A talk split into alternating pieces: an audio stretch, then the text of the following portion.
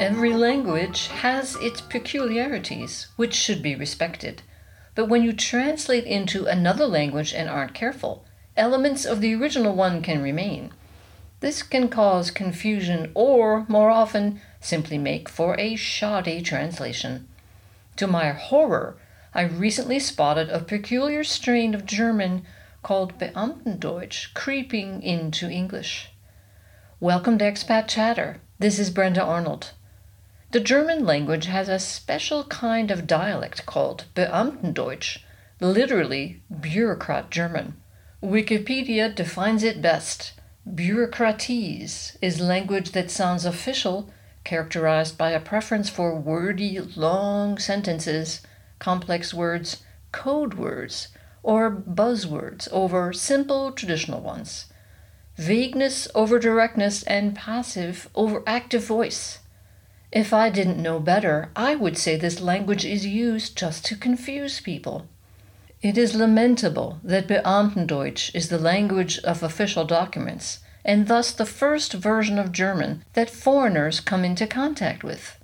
Appropriately enough, you must make a pilgrimage usually several of them, like that trip to the hardware store that always turns into three, to the Kreisverwaltungsreferat, an institution that was probably given such a long name just to scare foreigners off. This is the city authority in Munich where all foreigners must go to get their residence permits and other documents. Over the years, I've become accustomed to this regional dialect where regions are defined where regions are defined as the inside of governmental institutions. I've learned to decipher its cumbersome expressions, excessive verbiage, and outdated vocabulary. I recently received an email telling me that my Deutschland ticket, my monthly train pass, is being renewed next month. Since my laptop browser is in English, I automatically receive the English version. And what do I discover? Beamtendeutsch is now seeping into English translations. I'm going to give the city of Munich the benefit of the doubt and assume that they have a native English speaker doing their translations. And I'm being generous here. So, to whomever that is, I want you to close your eyes and recall the words of your eighth grade English teacher when she graded your essays. Simplify, be clear, and eliminate unnecessary words. We are not Goethe, Thomas Mann, or even Stefan Zweig. The mandate in English is not to be fancifully verbose and use what the Germans call boxed sentences, Schachtelsätze, where they line up sentence boxes and you have to figure out what order they go in and what's inside, sort of like a Russian doll. In English, we are supposed to be as clear as possible. I am going to indulge in some time travel and slip into the shoes of Miss Napolo, my eighth grade English teacher, and get out my virtual red pen. Let's roll up our sleeves and see how we can improve the text of my Deutschland ticket email. It begins thus Dear Brenda Arnold, you will receive a new ticket because of your Deutschland ticket. I like the fact that they left Deutschland ticket in the original.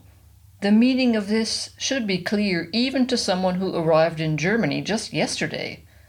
At a bare minimum, we should all know the name of the country we're in. I don't think that's too much to ask. But what's with the word because here? They really mean because you have a subscription. I already know I have a subscription. I don't need to be reminded.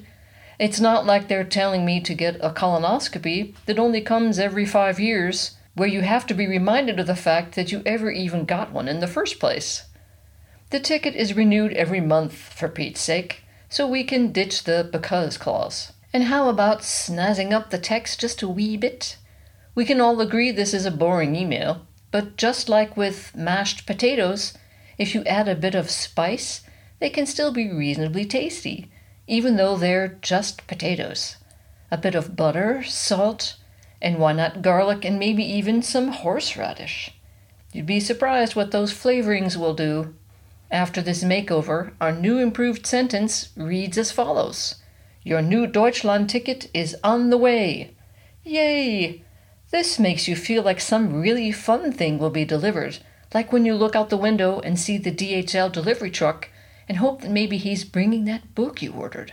The next sentence starts out sounding as if they're informing me that I got a traffic ticket.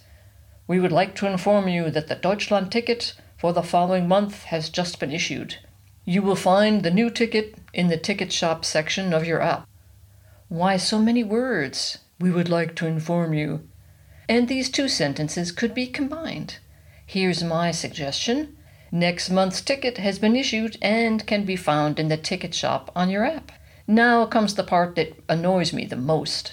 They turned a simple transaction of debiting 49 euros to my account into what sounds like a down payment for a house in Beverly Hills. The debit for the following month has just been initiated. We will automatically debit the payment method you used when you purchased the Deutschland ticket, MasterCard, within the next five banking days. The debit has been initiated? That's like saying Driving activity was initiated by the car. Huh? The car drove. Period. Debit is a perfectly good verb, so why not let it do the job it was created for and just say debit? To top it off, the word debit occurs again in the very next sentence. I can see Miss Napolo in my mind's eye, getting out her red pen and gently crossing this out. So many words, for so little action. I propose the following Payment will be debited automatically to your MasterCard within the next five business days. Finished! Now let's take a look at the improved text in its entirety, plus some bonus marketing text. I can't help it. I'm American. I had to do it. Dear Brenda Arnold, your new Deutschland ticket is on the way. Next month's ticket has been issued and can be found in the ticket shop on your app.